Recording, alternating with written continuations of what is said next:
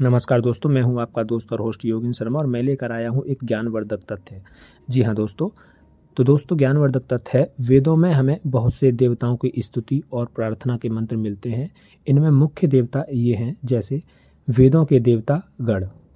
अग्नि, वायु, इंद्र, वरुण, मित्र, अश्वनी कुमार, ऋतु, मरुत, सोम ऋभु धो, पृथ्वी, विष्णु, पुषा, सविता उषा आदित्य यम, रुद्र, सूर्य, बृहस्पति, वाक, काल, अन्न, वनस्पति, पर्वत, पर्जन्य, धनु, पितृ, मृत्यु, आत्मा, औषधि, अरण्य, श्रद्धा, शचि, अदिति, हिरण्यगर्भ, विश्वकर्मा, प्रजापति, पुरुष आपह श्री सीता, सरस्वती। तो दोस्तों, आपको मेरा ये लेक्चर कैसा लगा, उसके लिए मुझे लाइक करें, शेयर करें, कमेंट करें। धन्यवाद दोस्तों।